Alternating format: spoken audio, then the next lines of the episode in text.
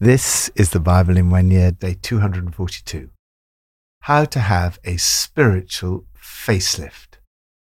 Father Raniero Cantalamessa, a Capuchin monk, preacher to the papal household, aged 81, kindly came and spoke at our leadership conference at the Royal Albert Hall. Many people comment on how his face and eyes shine with the radiance of God's presence. He was on a train one time in Italy when a woman, who was a total non believer, approached him and said, Your face compels me to believe. It's been said we cannot control the beauty of our face, but we can control the expression on it. As this story illustrates, you can tell a lot by looking at people's eyes and faces. We say, You should have seen the look on their face. As the old Latin proverb says, the face is the index of the mind.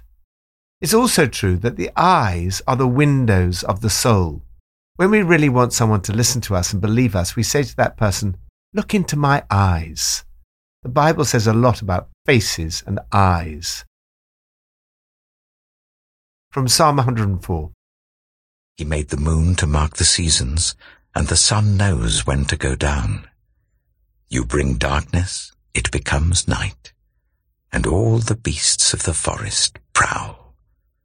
The lions roar for their prey and seek their food from God.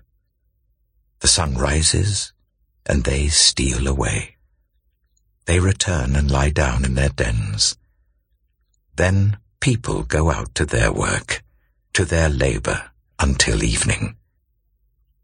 How many are your works, Lord? In wisdom you made them all. The earth is full of your creatures. There is the sea, vast and spacious, teeming with creatures beyond number, living things, both large and small. There the ships go to and fro, and Leviathan, which you formed to frolic there. All creatures look to you to give them their food at the proper time. When you give it to them, they gather it up. When you open your hand, they are satisfied with good things. When you hide your face, they are terrified. When you take away their breath, they die and return to the dust. When you send your spirit, they are created, and you renew the face of the ground. God's face. There's a spiritual hunger in our hearts which can only be satisfied by God. The Psalms are full of a longing for a relationship with God and a desire to be in God's presence. This is described here using the language of human relationships, looking to God and seeking His face. These all look to you. When you hide your face, they are terrified. When you send your spirit, they are created. The psalmist contrasts the satisfaction that comes from looking at God's face with the terror when He hides His face from us. Sin creates a barrier between us and God.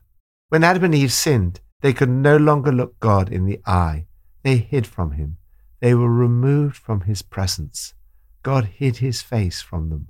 They were terrified. When we're able to look God in the face, the opposite is the case. All the creatures look expectantly to you to give them their meals on time. You open your hand and they eat from it. This is true not only of physical food, but also of the spiritual food which God gives us. Lord, thank you that when I look to you, you open your hand and satisfy me with good things. Forgive my sins and do not hide your face from me. New Testament from 2 Corinthians 3. Now if the ministry that brought death, which was engraved in letters on stone, came with glory, so that the Israelites could not look steadily at the face of Moses because of its glory, transitory though it was, will not the ministry of the Spirit be even more glorious? If the ministry that brought condemnation was glorious, how much more glorious is the ministry that brings righteousness? For what was glorious has no glory now in comparison with the surpassing glory. And if what was transitory came with glory, how much greater is the glory of that which lasts? Therefore, since we have such a hope, we are very bold. We are not like Moses, who would put a veil over his face to prevent the Israelites from seeing the end of what was passing away. But their minds were made dull, for to this day the same veil remains when the Old Covenant is read. It has not been removed, because only in Christ is it taken away. Even to this day, when Moses is read, a veil covers their hearts. But whenever anyone turns to the Lord, the veil is taken away. Now the Lord is the Spirit, and where the Spirit of the Lord is, there is freedom. And we all, who with unveiled faces contemplate the Lord's glory, are being transformed into his image with ever increasing glory, which comes from the Lord, who is the Spirit. Our faces. Our faces are supposed to shine more brightly than the face of Moses. Moses' face, as he delivered the tablets, was so bright that day, even though it would fade soon enough, that the people of Israel could no more look right at him than stare at the sun. The ministry of the Old Covenant was itself good. It came engraved in letters of stone, but it also came with glory. Moses had looked into the face of God, and as a result, his face was shining. Moses had to put a veil over his face to keep the Israelites from gazing at it while the radiance was fading away. Although the ministry of the Old Covenant was good, it actually brought death. We are unable of ourselves to keep God's written laws. We sin, and the wages of sin is death. Paul continues to contrast the ministry of the Old Covenant with the ministry of the Spirit. The ministry of the Old Covenant in itself was good. However, the ministry of the Spirit is even more glorious and lasting. The ministry of the Old Covenant involved Moses wearing a veil. A veil stops people seeing. Paul says that even today, people don't really see or understand. Their minds are made dull. Only when they turn to the Lord is the veil taken away. This certainly was my experience. I'd heard the Bible being read, and I'd been to talks about the Christian faith, Yet I did not understand what people were talking about. It made no sense to me. My spiritual eyes were blind. The moment that I turned to the Lord, it was as if the veil was taken away. I could see and understand. Paul goes on to write something absolutely amazing. And when God is personally present, a living spirit, that old constricting legislation is recognized as obsolete. We're free of it, all of us nothing between us and God. Our faces shining with the brightness of His face. And so we are transfigured, much like the Messiah, our lives gradually becoming brighter and more beautiful as God enters our lives and we become like Him. The whole Trinity is involved. The glory of God the Father is seen in the face of Jesus our Lord. Jesus and the Holy Spirit are so closely connected that Paul can write, The Lord is the Spirit. The Lord, who is the Spirit. The Holy Spirit is the Spirit of Jesus.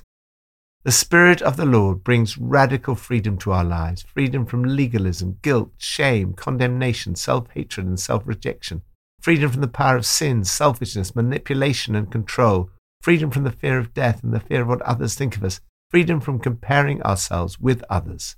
You're free to know, love, and serve God. You're free to use your life and energy to love others. You're free to be yourself. You can approach God with boldness. You do not need to veil your face. As you look into the face of Jesus, he changes you into his likeness. The change is gradual, little by little, from one degree of glory to another. When you spend time with another person, you tend to become more like them. People gaze at celebrities and reproduce their mannerisms and their appearance. If you're captivated by Jesus, you will be transformed into his image. You may see a thousand faces a day, images are everywhere, but the Spirit reveals the most important face of all to us. As you spend time in the presence of the Lord, you become more and more like him. You're transformed into his likeness with ever increasing glory. Lord, thank you for this immense privilege that I can approach you with freedom and boldness. Thank you that I can look into your face and reflect your glory in the world. Help me today to fix my eyes on you. Old Testament, from 2 Chronicles 35 and 36. After all this, when Josiah had set the temple in order, Necho, king of Egypt, went up to fight at Carchemish on the Euphrates, and Josiah marched out to meet him in battle. But Necho sent messengers to him, saying, What quarrel is there, king of Judah, between you and me? It is not you I am attacking at this time, but the house with which I am at war. God has told me to hurry, so stop opposing God who is with me, or he will destroy you.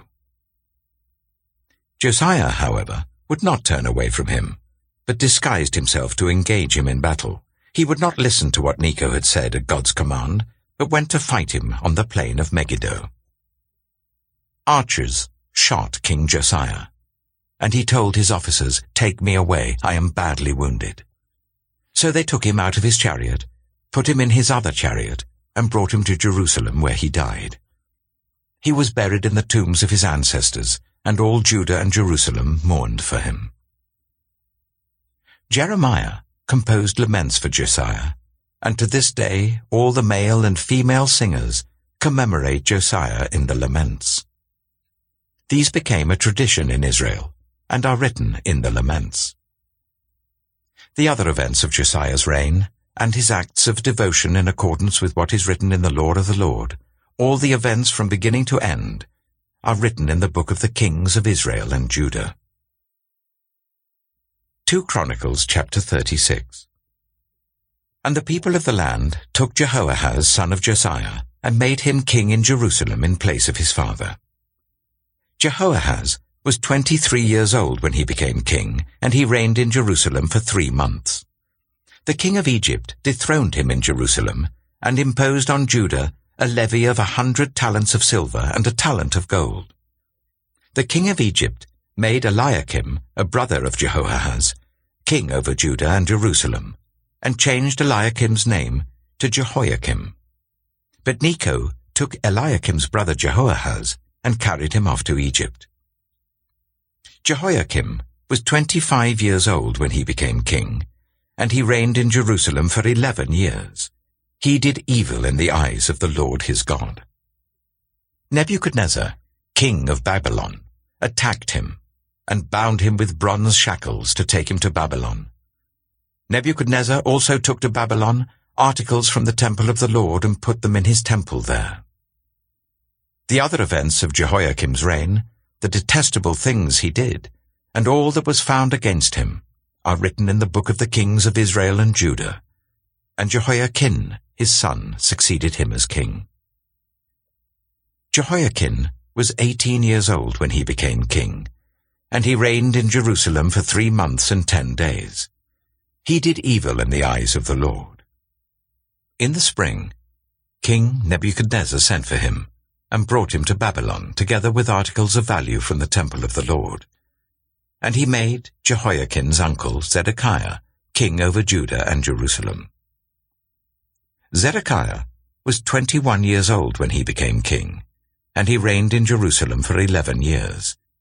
He did evil in the eyes of the Lord his God, and did not humble himself before Jeremiah the prophet, who spoke the word of the Lord. He also rebelled against King Nebuchadnezzar, who had made him take an oath in God's name.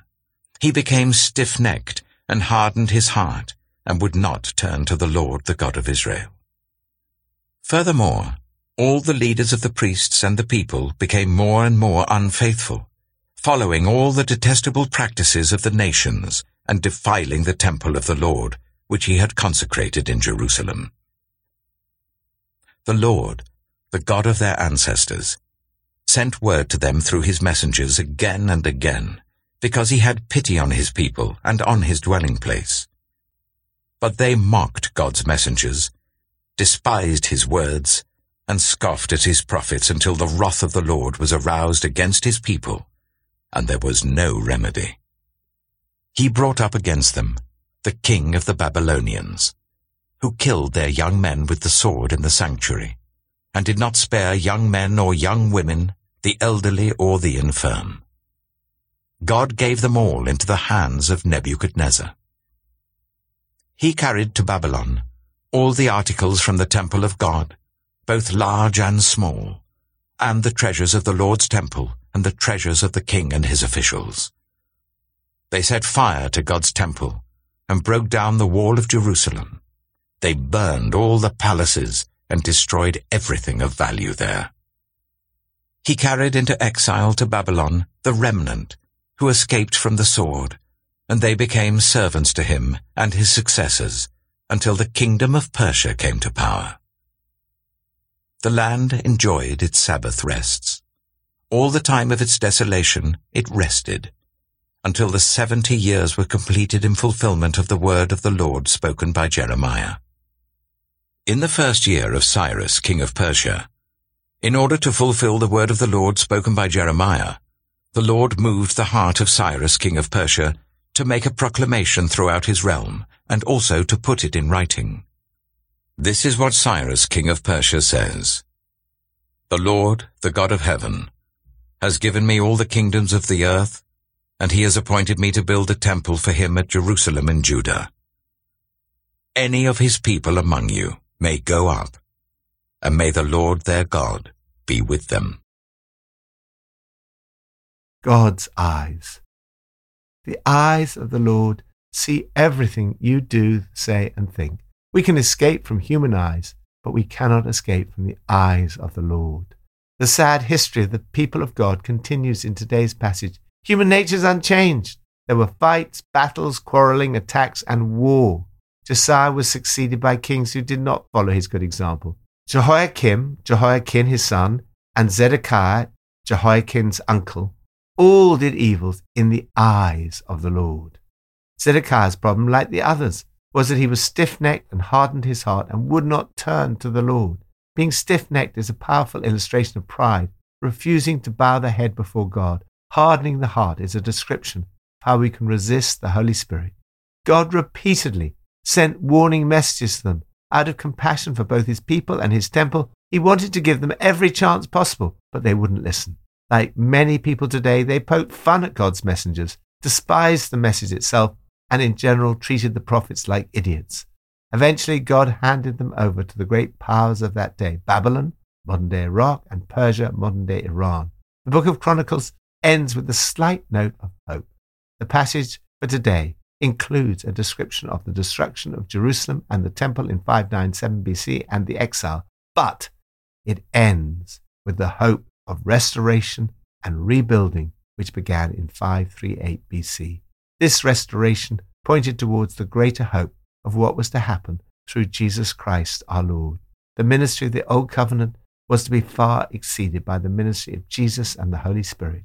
Our hope is of a totally different order. Paul writes, Since we have this hope, we are very bold. It's the hope of reflecting the Lord's glory and being transformed into his likeness with ever increasing glory. Lord, thank you for the hope that we have, which is so much greater than anyone had ever thought or imagined. Thank you that I can gaze at the face of Jesus. Thank you that I can reflect the Lord's glory and be transformed into his likeness with ever increasing glory.